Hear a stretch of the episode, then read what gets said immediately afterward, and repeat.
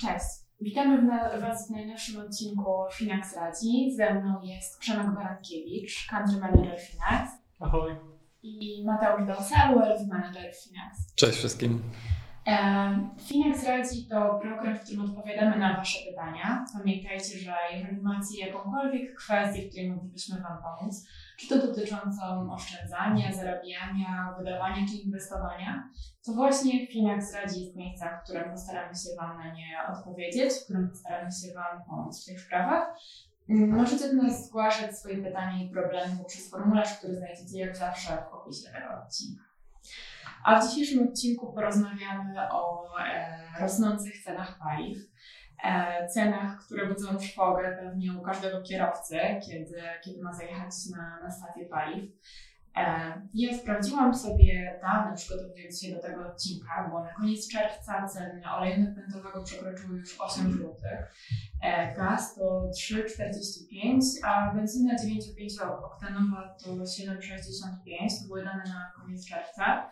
No i w skali ostatniego półrocza, czyli porównując to do cen z, z końca 2021 roku, e, to jest naprawdę niezły wzrost. Jeżeli chodzi o, o te wzrosty, tutaj zdecydowanie przodują ceny oleju napędowego, który w trakcie pół roku wzrósł o 36, niemal 36%. E, tuż za nim e, znajduje się cena benzyny, czyli ponad 30%.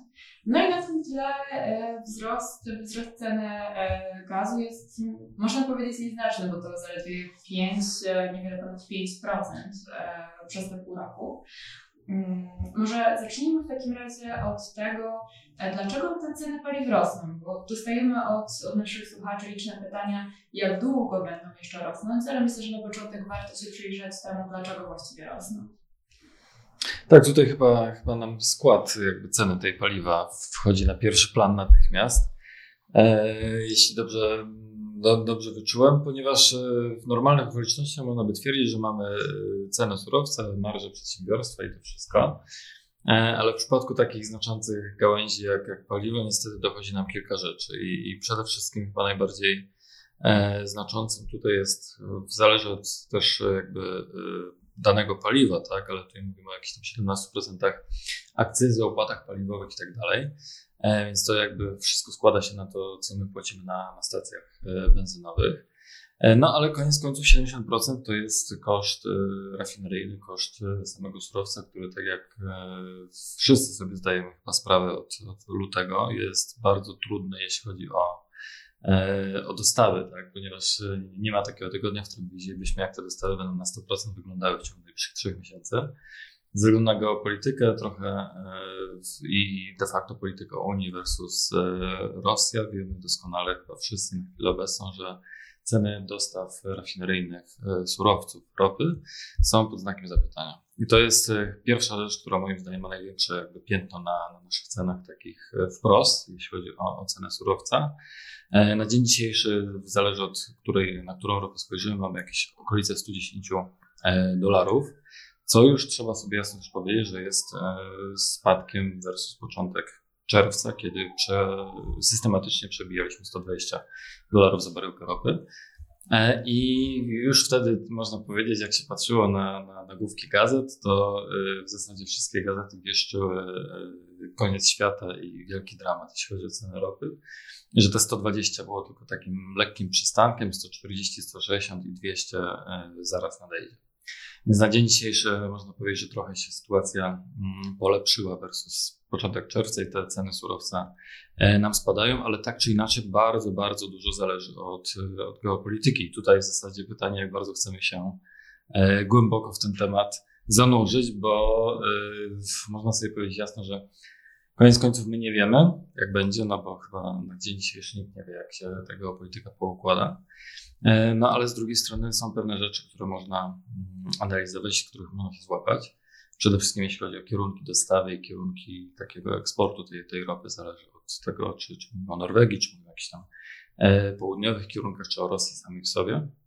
E, więc tutaj pytanie, jak daleko chcemy sięgnąć w odpowiedzi na to, na to pytanie, krótko mówiąc. Tak, bo my się staramy, tak, bo my się w Finaxie staramy mało spekulować i tu tutaj cały, cały, cały, na to pytanie, co będzie dalej, to pewnie jedna wielka spekulacja, nie wiadomo jak długo ten konflikt potrwa, nie wiadomo jak długo państwa będą zdeterminowane, żeby tej ropy trochę mniej kupować od Rosji, nie wiadomo jak zareaguje Rosja na, na embarga, więc jakby tutaj jest wiele znaków zapytania, ale sama ropa chyba to, to ciekawe, że teraz tak wiążemy ją bardzo z Ukrainą i z konfliktem, a przecież ona już drożała rok, rok temu, w czerwcu, lipcu, no to baryłka kosztowała 70 dolarów.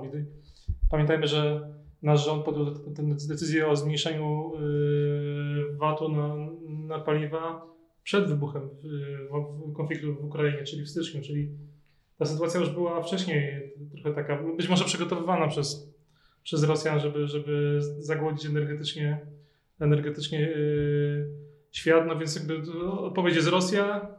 Na pytanie twoje, Klaudia, dlaczego tak jest, a nie, a nie inaczej? I kiedy to się skończy, pewnie też odpowiedzią jest Rosja i determinacja świata do tego, żeby próbować bronić przez, przez, przez, przez, przez, przez, przez biznes yy, wolnej Ukrainy. No nie mam, nie mam teraz yy, tak naprawdę pojęcia. Nie wiem, czy będziemy jeszcze mówić o tym, co się składa na scenę surowca, bo to, jest, to, to też pewnie determinuje obecne koszty. Y, jesteśmy przed wakacjami, więc pewnie tak.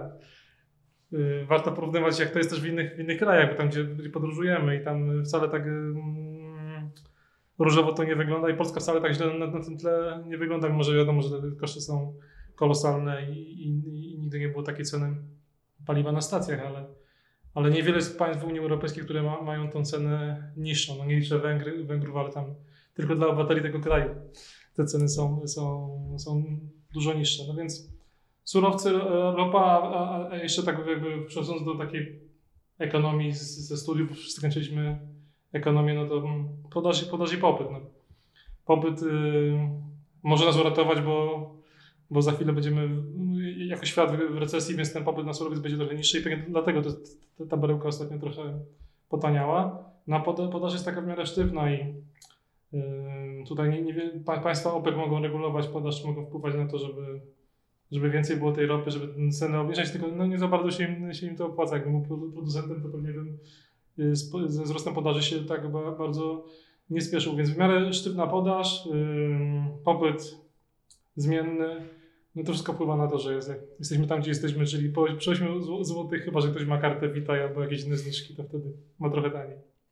No ale skoro takie są przyczyny tej sytuacji, to myślicie, że hipotetyczne rozwiązanie konfliktu, które oczywiście na razie nie widać go na horyzoncie, gdyby udało się doprowadzić do rozejmu, gdyby sankcje zostały zdjęte, czy to rozwiązałoby problem? Ja myślę, że szybko, szybko, bo to, to, to, znaczy, to zostawmy na razie konflikt, bo, bo nie wiemy jak się to stanie. Gdyby nagle się wojna skończyła, daj Boże, w co nie, w co nie wierzę, żeby to było w tym roku, no to pewnie szybko by się ceny ustabilizowały, tym bardziej, że świat jest blisko recesji albo już w recesji, popyt będzie niski, więc te ceny muszą, muszą spadać. Tylko, że prawdopodobnie czeka nas zima z tym konfliktem i wtedy sytuacja będzie, będzie jeszcze gorsza. To mówię o krótkim terminie, bo w długim terminie to, to, to, jest, to jest inna sytuacja. A czy, czy, w takim razie możemy się spodziewać, że zabraknie paliw na stacjach? Czy taka sytuacja jest e, hipotetycznie możliwa? No tutaj Mateusz mówił o tym raporcie JP Morgan z wczoraj, nie? Tak, no jeśli chodzi właśnie, jesteśmy w takiej trochę śmiesznej sytuacji, bo, bo na chwilę obecną wczoraj ukazał się, yy, ukazała się jedna prognoza JP Morgana, która mówi, że 380 to jest realny poziom ceny baryłki ropy, tak? Czyli przypominam, przed chwilą mówiliśmy o 110 plus minus na dzień dzisiejszy. Ja sobie tak szybko policzyłem właśnie, ile by to, gdyby była taka cena, ropy, to biorąc pod uwagę ile ropa ma w litrze benzyny, to ile by kosztowała na stacjach przy założeniu, że wszystko inne się nie zmienia, no to byśmy musieli zapłacić 20 zł za, za litr benzyny. Tak, Ceteris paribus. No, więc, więc to, to, to, to szok. To jest trochę absurdalny poziom właśnie i Jack Morgan jakby trochę uzasadnia to y, właśnie problemami podażowo-popytowymi, e, bardziej podażowymi, tak, jeśli chodzi o ten konflikt. Bo tutaj też e, trzeba tak naprawdę specjalisty od geopolityki, żeby móc trochę szerzej na to spojrzeć, bo mamy w zasadzie trzy takie kierunki, z których ropa e, jest e, dostarczana do całego świata. I tutaj częściowo mamy złoża amerykańskie, tu mam na myśli północną Amerykę, jak i południową. Mamy Morze Północne, czyli w szczególności Norwegię. E, mamy oczywiście Rosję, no i e, cztery kierunki, przepraszam. No i jeszcze mamy e, wszystkie kraje OPEC de facto, które też mają bardzo, bardzo duży wpływ na to. I w takiej sytuacji cały świat jest zaopatrzony z kilku kierunków tylko i wyłącznie. I to starcza nam z podażą. Radziliśmy sobie, ropa jakiś czas temu była nic nie warta, kontrakty na ropę były z ujemnymi wycenami. Więc jeśli takie kierunki załatwiają nam tą podaż, e, no to coś się pozmieniało, tak? I pierwszą rzeczą, największą jest oczywiście problem z Rosją e, i sankcje oraz de facto polityka w sumie całej, całej Europy, całej zachodniej Europy, e, która jakby za cel sobie wzięła trochę utrudnienie życia Rosji i jakby no, nie chcę mówić, nie chcę używać tego słowa, ale chyba lepsze mi nie przychodzi do głowy jako odwet po prostu za e, atak na Ukrainę. E, I teraz, jeżeli popatrzymy mniej więcej, jak to wygląda, to 65% z tego, co pamiętam, dostaw do Polski e, pochodziło jakiś czas temu jeszcze, bo tu chyba mówię o 20 roku, 21 roku. No to podobnie z Rosji. Tak. Podobnie, bo nie mamy za bardzo alternatywy. Nie? Tak, no tu się raczej nic nie zmieniło. E, jesteśmy drugim e, importerem Ros Rosji, ropy z Rosji w Unii Europejskiej. Wyprzedzają nas Niemcy tylko. I tutaj też się dużo nie zmieniło, chociaż tam są pewne zmiany jakby optowane, bo one jeszcze nie weszły w życie, ale, ale mają gdzieś na uwadze to, żeby zmieniać tę sytuację. I oczywiście na chwilę obecną tak to wygląda. Z drugiej strony, jeśli chodzi o Norwegię, to z tego co się mniej więcej dowiedziałem, to złoża norweskie są też silnie e, wykupywane przez Chiny, które na dzień dzisiejszy też dogadują się z Rosją. E, I bardzo możliwe, że e, część podaży z Rosji, która nie znajdzie ujścia w Europie, zostanie przekierowana po prostu gdzieś tam na wschód. Chiny, Indie tutaj głównie. A w związku z tym też podaż e, chociażby w, z tego Morza Północnego e, też będzie musiała znaleźć swoje ujście gdzieś. E, I tu nie mówimy nawet o jakichś zmianach szczególnych wydobycia, tylko bardzo możliwe, że po prostu w związku z tą geopolityką niektóre złoża będą inaczej eksploatowane w innych kierunkach i niewiele się mm, tutaj jakby zmieni, jeśli chodzi o całą tą ilość ropy na rynku. Do tego jeszcze mamy Libię, którą bardzo mocno chyba w przy okazji szczytu G7 się podawało bardzo mocno, jeśli chodzi o taki kierunek, który mógłby rozwiązać nam problem. Tylko oni mają swoje wewnętrzne problemy, jeśli chodzi o państwo. Oni są też w tyle fajnej sytuacji, że OPEC faktycznie ma kontrolę nad wydobyciem e, ropy i jakby oni e, odgórnie ustalają, ile dane państwo może tej ropy e, w uproszczeniu oczywiście sprzedać. Libia się pod to jakby z tego, z tego ograniczenia wyłamuje, więc ona mogłaby naprawdę bardzo mocno nam tutaj stronę podaży załatwić, tylko najpierw muszą sobie poukładać trochę, trochę świat. Więc to jest bardzo, bardzo skomplikowana układanka i zależy od wielu, wielu czynników. E, natomiast też właśnie patrząc na drugą stronę medalu, mamy JP Morgan, który mówi 380 ze względu na tą de facto geopolitykę, e, a City dzisiaj opublikowało informację, że jednak 65, więc kompletnie w drugą stronę. E, I City z kolei skupiło się bardziej na recesji właśnie tej hmm. stronie popytowej. E, I w związku z tym, że obawy, a w zasadzie nawet nie obawy, tylko to, to już e, przechodzi trochę w taką pewność tego, że ta recesja wystąpi, e, jakby niepewność tutaj opiera się głównie na tym, jak ona będzie, czy to będzie jakaś tam techniczna, delikatna recesja, czy faktycznie głęboka recesja. E, więc patrząc na to, e, City mówi 65 e, w końcówce tego roku i początkiem przyszłego, więc zupełnie odwrotna, odwrotna prognoza. Dlatego tutaj jakby stwierdzenie jednoznacznie, na co możemy liczyć i, i w którą stronę to dziś pójdzie, jest bardzo, bardzo mm. trudnym, trudnym zadaniem i jest tyle czynników, które się po drodze mogą zmienić, które mogą na to wpłynąć że nie wyobrażam sobie podać taką jednoznaczną odpowiedź. Na pewno musimy patrzeć z pewnością na, na te dwie jakby części, tak podaż, czyli sytuacja geopolityczna, jak ona się poukłada, no i popyt, czyli sytuację bardziej gospodarczą i to, po co nam ta ropa tak naprawdę będzie. E, w tym wypadku. No już nie wspomniemy do tego, jak dodamy jeszcze do tego całego kotła informacje o coraz większej ilości sprzedaży elektryków i takim trochę zmianie podejścia do transportu, no to jeszcze nam się może to wywrócić do góry nogami, więc e, no, sytuacja bardzo, bardzo złożona, krótko mówiąc. No ale zwróciliście uwagę, że Mateusz mówił dużo o świecie, bo my często się koncentrujemy na naszym rodzimym podwórku i że nie wiem, jedna stacja albo drugi koncern, y, dlaczego nie, nie, obniży, nie obniży cen i tak dalej.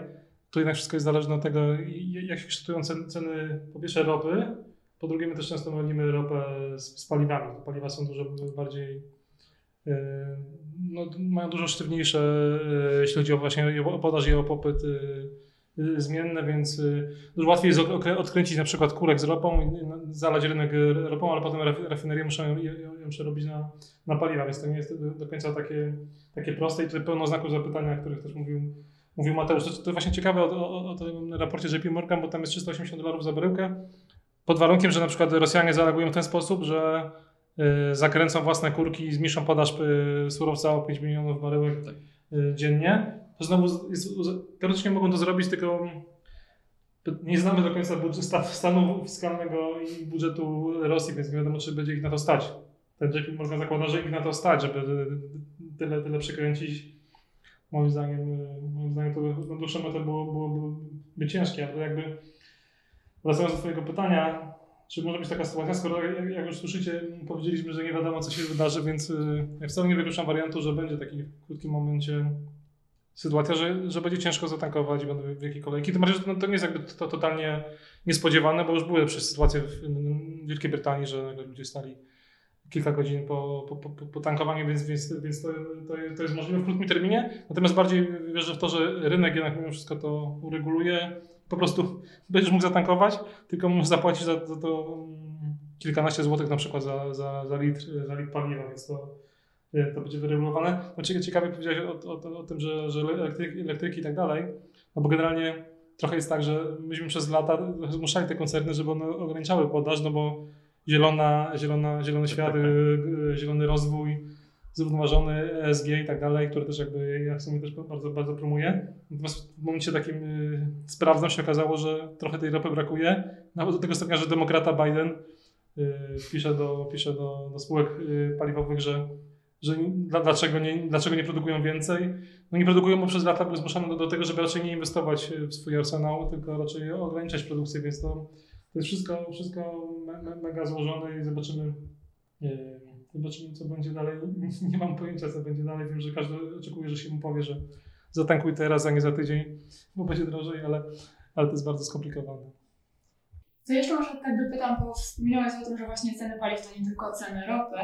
Mm, zastanawiam się, jaki jest wpływ takich pozageopolitycznych czynników na, na ceny paliw. Jak się mają do tego e, polityki poszczególnych stacji paliw? Teraz mamy tą popularną promocję Orlenu i odpowiedzi innych, e, innych um, stacji paliw, e, jeśli chodzi o ofertę wakacyjną. Natomiast zastanawiam się, czy jak duży wpływ na kształtowanie się e, ceny tych e, paliw, sprzedaży detalicznej mają stacje paliw i na ile one przekładają się też długoterminowo na, te ceny. Okej, okay, no to, no to, mm, to tak jak Mateusz powiedział, tam powiedzmy połowa mniej więcej kosztów to jest y, koszt surowca, reszta to, to są podatki.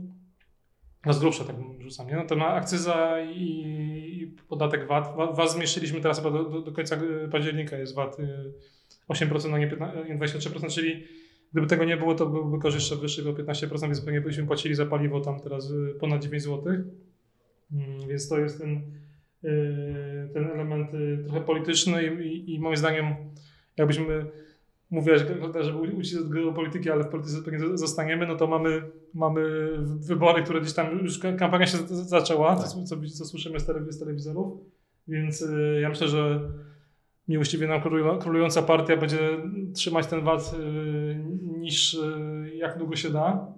No ale to jakby możliwości jakby regulowania ceny tym VAT już są ograniczone, bo też jakby Unia Europejska nam narzuca, żeby może mieć minimalnie taką akcyzę, minimalnie taki, taki podatek VAT. Więc Tutaj wiele rząd nie jest w stanie zrobić, mimo że pewnie, pewnie, pewnie, pewnie by chciał. Yy, no więc yy, kwestia druga, polityka stacji paliw, to często też jakby tak mówiłem, że Orlen jako gigant, gigant nie monopolista, ale jednak dominujący podmiot na polskim rynku, no, był oskarżany, że maksymalizuje zyski. No i wystąpił, wracamy do polityki, tak.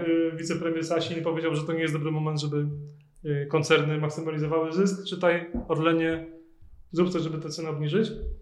No i w sumie to, co, co zauważyliście, że, że są te promocje, no to jakby jest dowód na to, że jednak da się zjechać tej marży detalicznej yy, i, i tą cenę trochę obniżyć. Pytanie, czy to, czy to na dłuższą metę jest, jest w porządku, że ja jako akcjonariusz zaufałem Orlenowi, jestem w programie yy, Orlen w, Orlen w portfelu, yy, akcjonariuszy i nagle muszę de facto yy, mój zysk, wartość mojego, mojego kapitału zmniejszyć, bo, bo, bo, bo stacja obniża, obniża ceny. Więc wydaje mi się, że te 30 groszy, które jest obecnie tankowałem, zwróciłeś uwagę, że tankowałem niedawno.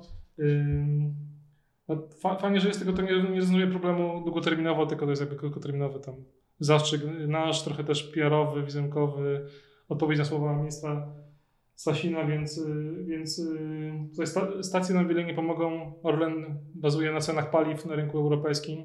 To, też jest ważne, że sam nie ustala cen, tylko de facto mamy wolny rynek i ta Europa też, paliwa też płyną między granicami. W Unii, w Unii jest wolny, wolny obrót.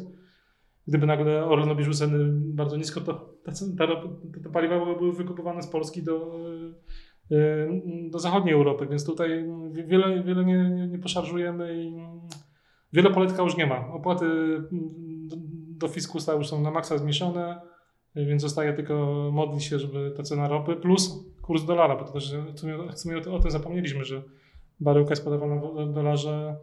Dolar jest chyba w ciągu roku do euro na przykład się wzmocnił o 15%, do złotego nie, niewiele mniej. Więc to, to, też ma wpływ na to niestety, że, że, że ta cena jest tam, gdzie jest i też trudno mi powiedzieć, kiedy to się skończy, bo, bo dolar chyba będzie dalej mocny. Tak, też jakby chciałbym tylko zwrócić na jedną rzecz uwagę, bo faktycznie e, wydaje mi się, mogę się mylić, ale ta marża też na, na stacjach paliwa ona nie jest duża, jeśli chodzi o same paliwa. Więc obniżka ceny paliwa e, to jest tak naprawdę zabieg PR-owo-marketingowy Hot dogi są. E, tak, dokładnie tak. Więc tam są marże, tam są pieniądze duże. E, I to, że na przykład ja nie mogę skorzystać ze zniżki korzystając z aplikacji Orlenu i nie wchodzę na stację paliw, to wydaje mi się też nie jest przypadek, bo ja powinienem tam pójść, kupić sobie tą kawę, kupić hot doga, kupić sneakersa i zostawić dodatkowe e, procenty marży dla, dla Orlenu. E, I też, żebyśmy nie popadli z kolei w taką stronę, że właśnie jeżeli mm, tutaj ceny będą niższe. Widziałem takie, jestem też zresztą spod naszej czeskiej granicy oryginalnie i jak te ceny się zmieniały tam w okolicach lutego, jeszcze początkiem, w sensie marca, to Czesi, którzy byli obok, no to zajeżdżali na Orlen sobie zatankować w Polsce, bo u nas było znacznie taniej jeszcze, chyba tam szybciej te ceny wzrosły. Ale to też nie jest tak, że oni nam wykupią tą E, to paliwo, więc też się nie martwmy o to. Pierwsze jest, ich, jest ich dużo mniej. tak. Okay. Więc też, żebyśmy przez przypadek nie, nie trafili na taki tor, że, e, że nam zabraknie paliw, bo nam Czesi, Słowacy, nasi kochani i, i, i Niemcy jeszcze zaraz przyjadą i całe paliwo wykupią.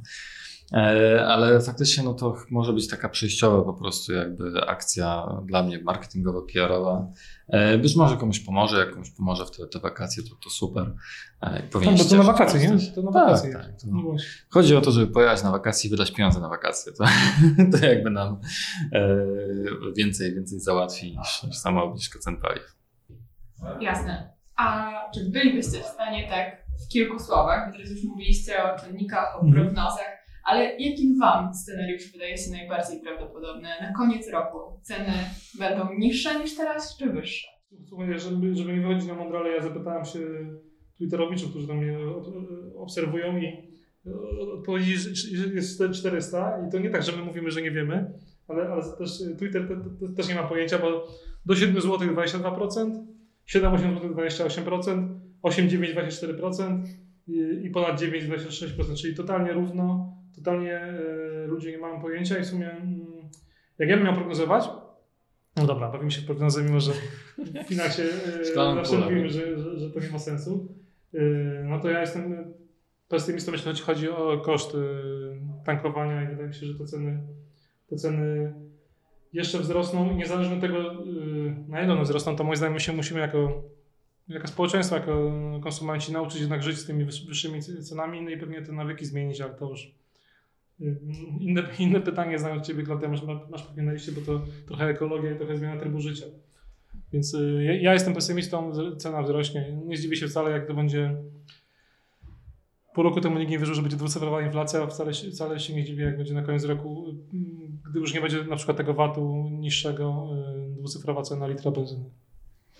Znaczy mówiło się chyba o tym, że ta dwucyfrowa cena benzyny się, się pojawi, więc też, też jestem w stanie w to uwierzyć. E, ja się nawet martwię z tego powodu, że patrząc na, na, na złotówkę, ona, ona wygląda tak, że no, nie zapowiada się jakoś na, na silniejszą i, i to chociażby sa, samo w sobie wpłynie na to właśnie przez, przez dolara. I... Ale dobrze, przerwę Ci. Yy, dlatego warto inwestować oczywiście na globalnym, na globalnym rynku, w zdywersyfikowany portfel denominowany w walutach, na przykład z robodoradców. No i tego się trzymają po prostu. Dobra, no to słuchajcie, w takim razie, skoro te prognozy nie są zbyt optymistyczne, tak jak już wspomniałeś, trzeba wykształcić sobie nowe nawyki, trochę nauczyć się z tą inflacją żyć, e, z inflacją, z rosnącymi cenami paliw. Mm, jak, co, co poradzilibyście naszym słuchaczom? W jaki sposób można sobie radzić z tymi cenami paliw? No ja do pracy jeżdżę, jeżdżę rowerem, to też widziałem, Klaudia, że, że jeździsz rowerem. Mateusz ma tak blisko, że może iść pieszo. Tak. Więc my, my tego dwutlenku węgla y, bardzo niewiele, niewiele spalamy. Wydaje mi się, że to jest jedno z rozwiązań. Y, trochę zmiana, zmiana trybu życia i, i wcale nie jest powiedziane, że musisz w, w, tym roku jechać na wakacje samochodem, albo w ogóle, że musisz jechać na wakacje y, gdzieś daleko i Y, motoryzacją. Mam taki fajny, fajny blog chyba nawet na, na, na stronach Finax o tym, jak na tej benzynie zaoszczędzić, bo to, to nasz prezes też jest wielkim fanem po pierwsze oszczędności, a po drugie, po drugie jeżdżenia na rowerze. Y, I tam są te wskazówki, jak to, jak, jak to zrobić.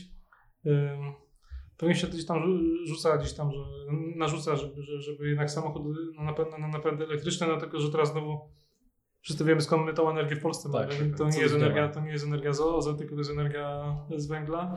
To też pewnie nie jest najlepszy sposób na zaoszczędzenie w krótkim terminie. No to, to, to na pewno, właśnie, bo mamy elektryki chyba są dużo droższe. Nie wiem. No są drogie wciąż, no, niestety. To, to, to, odpada. Yy, no, moim zdaniem zmiana, zmiana trybu życia. Yy, to jedno. Yy, rower. Klaudia, ty masz na pewno jakieś pomysły fajne. Ja myślę, że po pierwsze rower i spacer. Warto zastanowić się, kiedy te dystanse są tyle krótkie, że de facto jesteśmy w stanie się obyć bez, bez samochodu.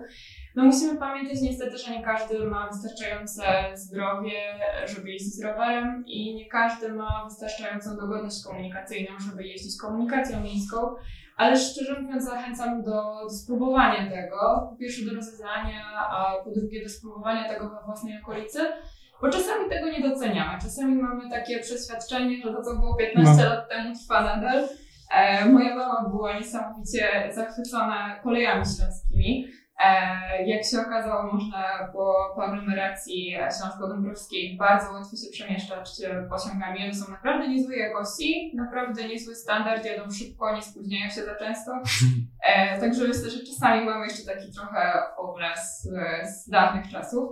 Naprawdę fajnie można po Polsce i po mniejszych, na mniejszych dystansach tak samo się przemieszczać, czy to pociągami, czy to E, czy to e, innymi formami komunikacji miejskiej. Natomiast wydaje mi się, że to, o czym możemy też pomyśleć, nawet jeżeli mieszkamy w takich miejscach, gdzie, gdzie ta komunikacja miejska faktycznie dociera powiedzmy raz na godzinę, mhm. chociaż dla niektórych to i tak jest to i tak jest dobrze. W ogóle dociera, tak. Tak, dokładnie. E, to możemy pomyśleć o tym, to też są takie rozwiązania, które nie trafią do każdego, ale myślę, że każdy z nas może się zastanowić, co może zrobić dla siebie. Możemy pomyśleć o częstszym wykorzystywaniu pracy zdalnej, możemy optymalizować przejazdy, bo dużo osób, dopóki te ceny paliw nie były takie drogie, to zdarzało się, że wyjeżdżali po załatwić jedną sprawę, wracali, a potem załatwiali mhm. drugą, a zupełnie nie łącząc ich wszystkich razem. Czasem warto po prostu przemyśleć i okaże się, że możemy kilka, e, kilka przyjazdów zrobić naraz. A właśnie mówiąc o takiej optymalizacji przejazdów, możemy też korzystać z Carpoolingu. To jest, e, to jest świetna, świetna metoda, taki najpopularniejszy program, e, portal to jest chyba BlaBlaCar. No i tutaj możemy dzielić po prostu te koszty przejazdu na, na 4 czy na, nawet na 5 osób zamiast, zamiast jednej. Także, e, także na dłuższe dystanse to na pewno jest jakaś metoda. No to, to, to że ten samochód jest takim największym kosztem zbędnym, to, to, to, to, to, to prawda, bo to nie tylko przecież benzyna, amortyzacja, teraz parkowanie w Warszawie jest mega drogie A, też. Absurdalnie drogie. Absurdalnie drogie. W Wrocławiu tak nie? Tańsze? Tak dwa razy taniej. Ale właśnie dzięki temu miasto zniechęca do podróży samochodem do To centrum. się zmieniło ostatnio w Wrocławiu, ale... Ale Okej. swoją drogą w centrach dużych miast to czasem nawet czas można zaoszczędzić, wybierając Tak, tak, komunikację. Szukanie w Warszawie y, miejsca do zaparkowania to nieraz jest kwadrans i więc warto ten. A po, pociągi polecam, bo ostatnio jechałem do Szklarskiej z Warszawy 7 godzin, ale bardzo przyjemnie. A z drugiej strony do Trójmiasta można w 2,40, jeżeli dobrze pamiętam, także to jest po prostu Dokładnie. świetny czas. Kraków niewiele ponad 2 godziny, więc Tak. podróżujmy. Nasza Polska jest wspaniała, więc dużo, dużo można więcej zobaczyć chyba. Myślę, że mamy dużo szczęścia, że szczęścia w cudzysłowie, że jesteśmy po tej pandemii i trochę się nauczyliśmy mimo wszystko właśnie zmieniać pewne rzeczy i ta, ta praca zdalna jest najlepszym przykładem.